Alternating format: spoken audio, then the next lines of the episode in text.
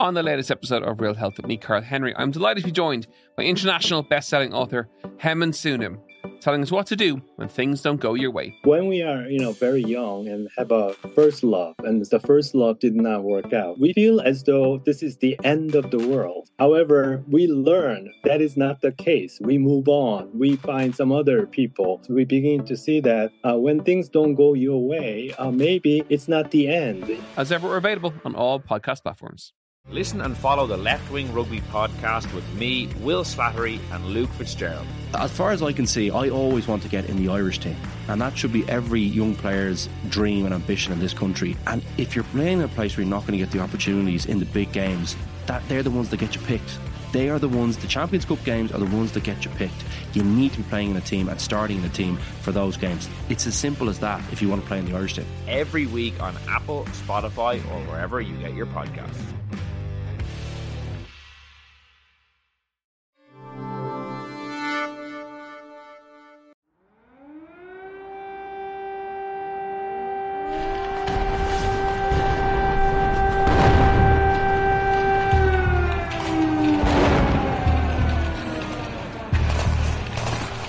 War in Ukraine continues with no sign of military or diplomatic victory for either side, and certainly no chance of peace. Almost a year into Russia's war on Ukraine, and top Ukrainian officials says Moscow is planning another big call-up of troops in the months ahead, up to half a million additional troops for operations in the east and south. Ukraine regained much of the territory lost in the initial weeks of the war, but January saw Russia making gains as it concentrates its effort on the key city of Bakhmut.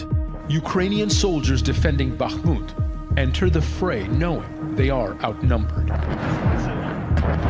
And more Russian fighters are on the way. Russia's advances in that area have been spearheaded not by its army, but a private military group. Heavy artillery, armour, men sent in waves to their death. It sees the forces of a nation-state pitched against a private army, the Wagner Group. Their tactics are brutal, they are deprived of any moral, and they are simply, they simply have a target. Kill or get killed. The Wagner Group is led by Yevgeny Prigozhin. Yevgeny Prigozhin, they call him Putin's chef. Ukraine's army says it gunned down as many as two hundred Russian mercenaries from the Wagner Group in a recent attack. But Russian forces are gaining ground as they push to surround the city. Angus Lampkin is an expert in humanitarian civil-military coordination and in international relations. He joins me in the studio to discuss this mercenary group Wagner and what it does throughout the world.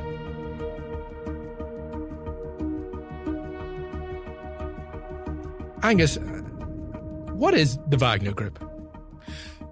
It's described as a, a private military uh, company or private military contractor. And uh, effectively what is it's um, it's a corporation uh, that offers its services for hire on a profit-making basis, and it provides services that are effectively comparable to what a military uh, might do. So as opposed to a government um organising itself to have a Ministry of Defence and an Armed Forces um, with all of the responsibilities that entails in turn in employing people and having buildings and um, equipment for them to use. So this this then, this private military contractor sits outside of the of the government, and it um, it achieves or or not um but it has this degree of separation. Now, the modern military relies on um, on private contractors to a huge degree. So all countries, um, all modern countries are effectively looking at seventy percent of their budgets are going to private sector actors. But these aren't to deliver what might be described as military services. These are much more in the area of support services. So this is like catering, like... Um, Uh, information and communications technology.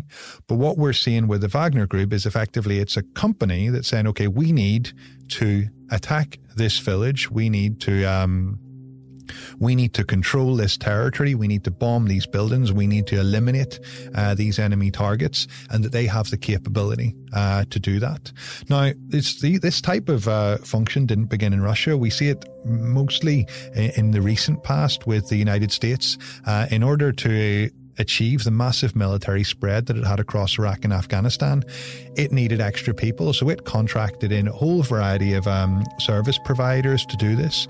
And some people will have heard of DinoCore and uh, Blackstone and uh, Greystone, et cetera, um, that have been quite controversial and have um, and have um, been quite problematic in the sense in terms of breaching uh, uh, human rights, et cetera.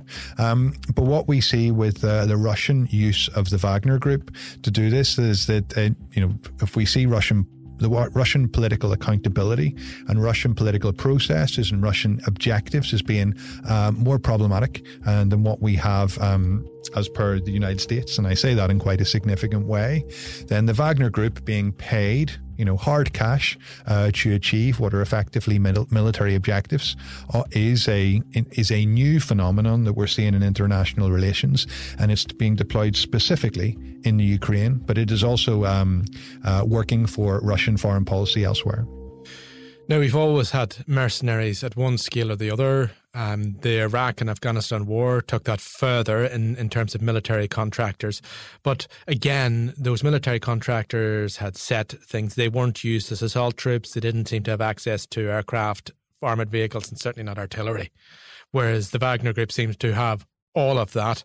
Um, they also didn't lead the assault. That is, this could be the first time that a, a group, a private military company is literally leading, spearheading a, a, a war and in mass battles.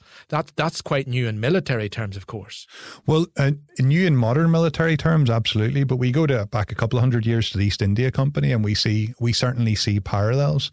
But I think you're absolutely right not to focus um, uh, so much on that, because while many uh, military contractors working for the United States are armed, they have tended to get more involved in a defensive basis when they've been um, firing shots, um, using um, using explosives, et cetera. It's been done on a more of a defensive basis.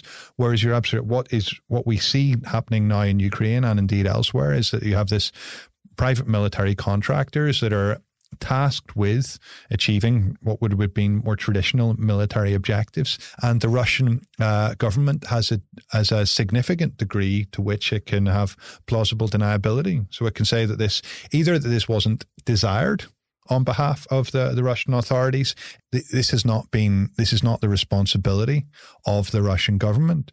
So th- I think that. Using that as a vehicle was very important in Syria, particularly.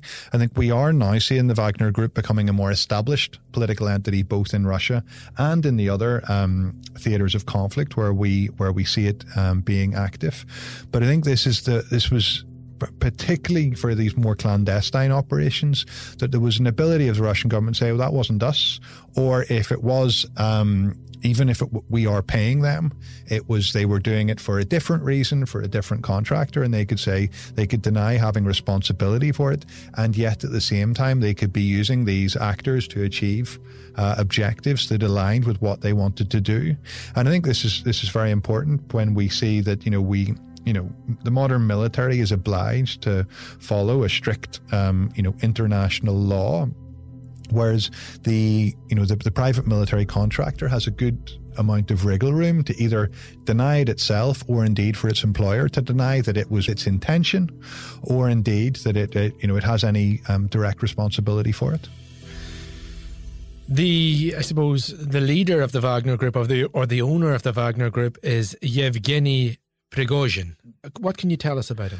He first appears as a, a company owner running a hot dog stand in Saint Petersburg in two thousand sixteen.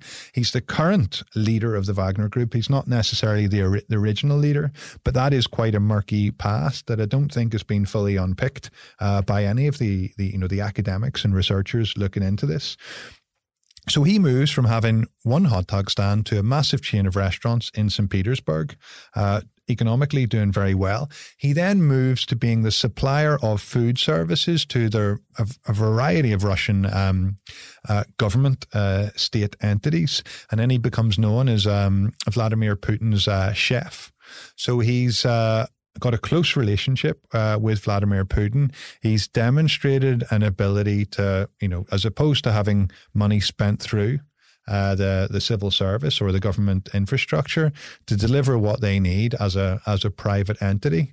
And effectively what he's done is expanded expanded from there and said, what else do you want me to take responsibility for? What else do you want me to do? And this um, you know this financial relationship has grown uh, significantly. And so we see that the to-do list of Yevgeny uh, Prigozhin has grown Uh, you know, significantly over recent years, both in terms of the the amount of money changing hands and the complexity of the tasks, um, to the extent that he's becoming a significant politi- political actor in Russia itself. And it's even he's even discussed as being a potential replacement for Putin in the future, or having a... Or even you know, a rival. Yeah, uh, even a rival, which could mm. which could change a lot of things. Now, I mean, but let's look at this. Yevgeny Prigozhin has the ability. We're t- we were speaking about the law mm. and where the law ends, but he he now has the ability to march into a prison, to free rapists and murderers, and to take uh, for a six month period to take them to the front. And if they survive that, um, they're they're let out. I mean, that is. Th- that is unprecedented, certainly in in, in, in in the world as we know it today. So, I mean, that that seems to, uh, it seems to be an extremely powerful man. So this is a historic military tactic that professional militaries of the modern day have very much tried to eradicate. Now, of course, that, that you know, when we describe the modern military, we expect this modern military to be answerable to a de- democratically elected Houses of Parliament, which should be able to oversee, manage, and ensure accountability. But at the same time, we don't see that functioning uh, particularly well. What's happening seemingly with the Wagner Group, it's being used as a way to reduce the burden on the prison system and indeed enable the release of people that really have, you know, appalling uh, criminal records in order for them to be to fight. And in, you know, this, you know, the idea of being told as a as a, you know, a convicted criminal that if you fight and risk your life for six months that you can achieve this, then that's really quite an incentive. And I think this is a, an important difference between the lives and experiences of regular militaries and the lives and experiences of um, of mercenaries. If mercenaries feel that by risking for a short period of time that they can free themselves of this, that's a massive incentive to move forward and take risks and try and achieve Uh, what you're being asked to achieve. And this, again, we see the increase in the use of the Wagner Group uh, in the Ukraine, in part based on the fact that Russian troops have failed uh, to meet the expectations of their, particularly their political commanders. We see the Russian generals changing uh, on a regular basis. And so the Wagner Group's being used as a kind of different modality, different incentive structures, um, certainly reduced accountability, different types of people involved. And then we see this, um, you know, the brutality of war and the willingness to be brutal in executing that war. We see that coming out. And I think this is, you know, again, this you know, is deeply troubling what's happening in Ukraine now. And I mean, it depends on your point of view. Some I know people who are convinced mm. that Russia was always in control of this war, and other mm. people convinced that Russia's significantly in the back foot. As you mm. know, it's very difficult to say what's going on in a war. Mm. We know Russia took an incredible amount of Ukrainian territory very quickly. We know Ukraine won a significant yeah. amount of territory and put Russia in the back foot. But they seem to have picked a point, and that's Bakhmut, and they've throw in, they're mm. throwing in in the classic... I, I don't want to say in the propaganda terms, in terms of like human waves, but they seem to be concentrating this this this humanity on this point, and it seems to be, frankly, working, mm. albeit in a brutal sense. So there's, there's two there's two dynamics at play here. One is the you know the incentivization of the mercenaries to achieve, and then on the other hand, this the juxtaposition of this with the standard Russian troops and saying, well, look what these guys are doing. Why aren't you doing it? And then if you think about all the generals will be going to Putin as well and saying, look, we need resources, we need more money in order to do what you're asking us to do. And Putin's then got a choice. He's got a you know he's got a private um, provider that's saying they can deliver results for money. And then the generals are also asking for money for things. And this is then, you know, the his facilitating competition between these two groups um, to try and encourage them to be more uh, effective in waging the war that they're waging. Which is a classic political tactic. Mm-hmm. And it's also a classic political tactic in terms of their spots, to be mm. honest. Um, do you think uh, that Wagner and Prigozhin could become a political force uh, in Russia? And is that maybe one of the dynamics that Putin will have to put up with if he pays for an army to rival his own legal army, that he he may be he may be making a classic mistake? So uh, to what extent it moves so far within Russia as a way that you have a an opposing force that is um, you know organized, armed, and could potentially depose Putin or indeed confront uh, the Russian security forces and facilitate a, a coup d'etat. Like, I think Putin will be watching this very carefully. He will be looking to ensure that the majority of the activities of the Wagner Group are undertaken in a way that he retains control. That doesn't mean that he'll necessarily be able to do this. So I would see this as being one of his approaches to the conflict, but not the entirety. I don't think we're going to see the entire privatization uh, of conflict um, through this process. Uh, but at the same time, it is very likely to increase. And the more that they show themselves capable of achieving these victories, and that the more that the various accountability mechanisms, both within Russia, and there are some, uh, but of course the international accountability mechanisms, then we would ask ourselves to what extent we are hearing of the um, of the violations uh, in a in a sufficient way as to ensure uh, an appropriate international reaction uh, to what's taken place. There are certainly incidents that we've you know we've that our human rights monitors have picked up on, the media have picked up on, um, but to what extent we are really witnessing a you know significant um, what you might say diversion from what would be more standard international military activity through the use of the Wagner Group, or do they mean, or do they remain somewhat comparable uh, to the Russian military in terms of how they fight?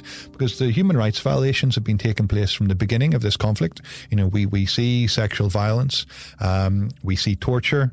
All of these things have taken place, and the and that. It's not clear to me that the Wagner Group is significantly more responsible for these um, than the, the regular Russian military, but very much in terms of the makeup of the personnel, there that would be a, a very serious risk uh, that we should be um, that we should be keen to look at. Some breaking news. The U N Human Rights Office has issued a damning statement describing the war in Ukraine as a horror story of violations against civilians, in which respect for international law has been tossed aside. Let's leave U- Ukraine behind. Mm. Let's look at the at, at some of the of the of the, the facts on the ground in, in places like Africa and Syria, mm. where Wagner are concerned. So it's not just uh, involved in the Ukrainian war; they're involved in West Africa and Syria, and they have been for quite a while. So I think they it's in some ways it's some it's. more straightforward to understand. So in Syria, I think, which where there's a, a long-standing uh, involvement of the Wagner Group, in fact, you know, the government of Syria is a partner of Russia. Uh, how does Russia provide support uh, to Assad? Um, and so the options are you deploy regular forces, um, or you can send your private, you know, your private, privately contracted uh, military force in support of the. Of, of the of the Syrian government. So Russia said, okay, we will pay for them, and then Assad will use them. And as part of Russia's regional or global strategy, this fits because it wants its ally to be in Syria as opposed to an alternative, that is, uh, it doesn't want to see the government of Assad losing to the Free Syrian Army, which is generally viewed as being supported by the West. We move then to the uh, to the Sahel, where we have, I think, three particular countries of focus, namely... Which is basically, just could you describe that term to our listeners? So the, the Sahel is the the area in Africa which sits just below the, the Sahara Desert. So it's moving from the, the west all the way across uh, to the east. And I think it's a... It describes... It's a, It's an Arabic word with a, a geographical description that describes not complete desert, but an arid landscape. So it's kind of a belt of land uh, that crosses um, Africa. So when you know on the west you have you know, Senegal and Mauritania, moving across you have Mali and Burkina Faso, onto Chad, Niger. So these types of countries, and then moving all the way across to, to Ethiopia in the east. Now, there's three three particular countries of interest here, which are Central African Republic, um, Burkina Faso, and um, Mali. Now, this was the traditional French backyard, that is, since colonial times, there's been a long-standing relationship between the government of France and these countries. There has been the principal security support has come from France. But what I'm about to describe is effectively a pivot of the relationship these country, these three countries have from their relationship with France towards a relationship with Russia. And so at the political level, this is, um, you know, this is a a diplomatic relationship where they share objectives, they share, you know, they share a political understanding. But in terms of how that's facilitated, particularly from a security perspective, it's the Wagner Group that's deployed in these countries with significant security um, defense capabilities in order to shore up uh, the government's approach. And, and um, concurrently, you have a French departure. So the French militaries are now no longer active in these three countries. But deeper than that, my principal concern in this is that Russia isn't so interested in the geopolitical realities of the Sahel. So it saw an opportunity here with the frustrations of the populations of these three countries in terms of their inability uh, to face down rebellions, their inability to face down Islamic State, Al-Qaeda, and a variety of other radical extremist groups. And it's gone in and said, we can help you. Um, the government have uh, bought into the idea, but to what extent Russia has the same strategic objectives for stabilizing these countries and ensuring that, uh, you know, people can live uh, a normal life. You know, Russia's coming in with significant military support, but very little development uh, support, very little support for civil society, for humanitarian, uh, for humanitarians, you know, support that, you know, that meets the needs of real people. Um, so this concern is that you, it's very keen for France to fail, but isn't so interested in these governments themselves achieving uh, what they want, which is, um, you know, control over the entirety of the territory. I, I take on board what you're saying, mm. Angus, but but there will be people out there, and maybe mm. not not huge in huge numbers, mm. but they will say, for example, there will be people saying, well, hold on, this seems like Russia uh, really leading the fight against imperialism against the, across the world. Yes, I read that on Twitter. Um, uh, and helping governments stand up for themselves and getting rid of the imperialist powers and helping these countries to be free. That's what people will say. And they'll also say, and this is pure moral relativism, mm. well, who is France mm. to enforce their corrupt democratic system? People, not everyone agrees with the idea of democracy. And they'll also say, and your liberal versions of human rights. Whereas Russia will come in and say, don't worry about liberalism and, and the rights of the individual, and don't worry about democracy. There are other things more important. So that's what people will say. I think there'll people there'll be moral relatives out, moral relativists out there who will say, yes, this is what truly freeing yourself from imperialism means. It also means sh- throwing off the shackles of these European ideas such as dem- democracy and liberalism. And if Russia is the person to help us through the Wagner Group, well, that's they're leading the fight against world imperialism. Is that pure ideology, or, or, or is there a point there?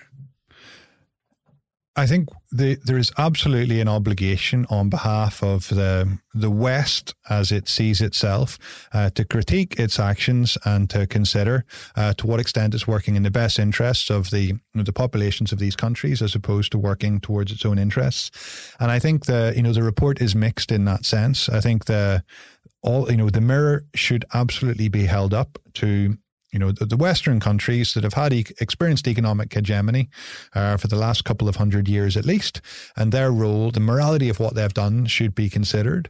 But they, you flip it over and you see that Russia is an imperial power in itself. You know, the imperial Tsar of Russia governed a huge swathe of territory.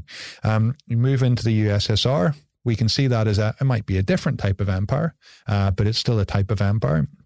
And then we see Russia now playing a you know a key role in the in the stands in, in East Asia.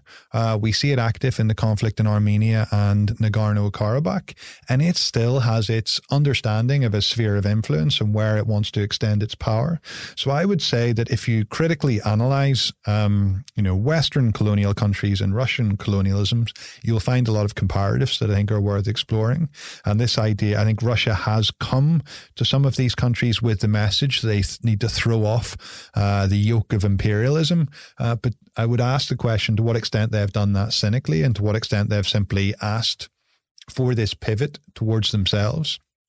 So I think it's the, you know, the criticism of one actor doesn't necessarily uh, correspond with a, um, you know, a mollification of the other. I think, you know, Russia is far from perfect, even if we are, we can sympathize with some of the, the criticisms of the West. And that is, you know, a, you know, a very clear issue in terms of how um, geopolitical relations are, are taking place internationally. Like, I, I think it's actually in some ways how we see Russia and how it's actually useful from a Western perspective to, to see Russia's actions as being not incomparable to our own when we project power. As we projected power in Afghanistan, as we did the same in Iraq, Russia's projection into Ukraine, to what extent can we see that as being comparable uh, to what we've done and it being in, in a problematic sense? So we we we shouldn't be um, looking at this as a black and white issue in terms of the West is, you know, is somehow perfect. Uh, Russia is the, you know, the evil, and I will say this, imperial actor. I think there is everyone, uh, you know, has... Uh, Uh, you know, it has an obligation uh, to look at their own actions and to consider how, how appropriate they were uh, from a moral perspective and also from a pragmatic perspective. Angus Lampkin, thank you very much for your thoughts. This episode of The Bell Tale was produced by myself, Ciarán Dunbar. The sound design was by Graham Davidson. The clips were from Channel four News, France twenty-four, A F P, C N N, Sky and Al Jazeera.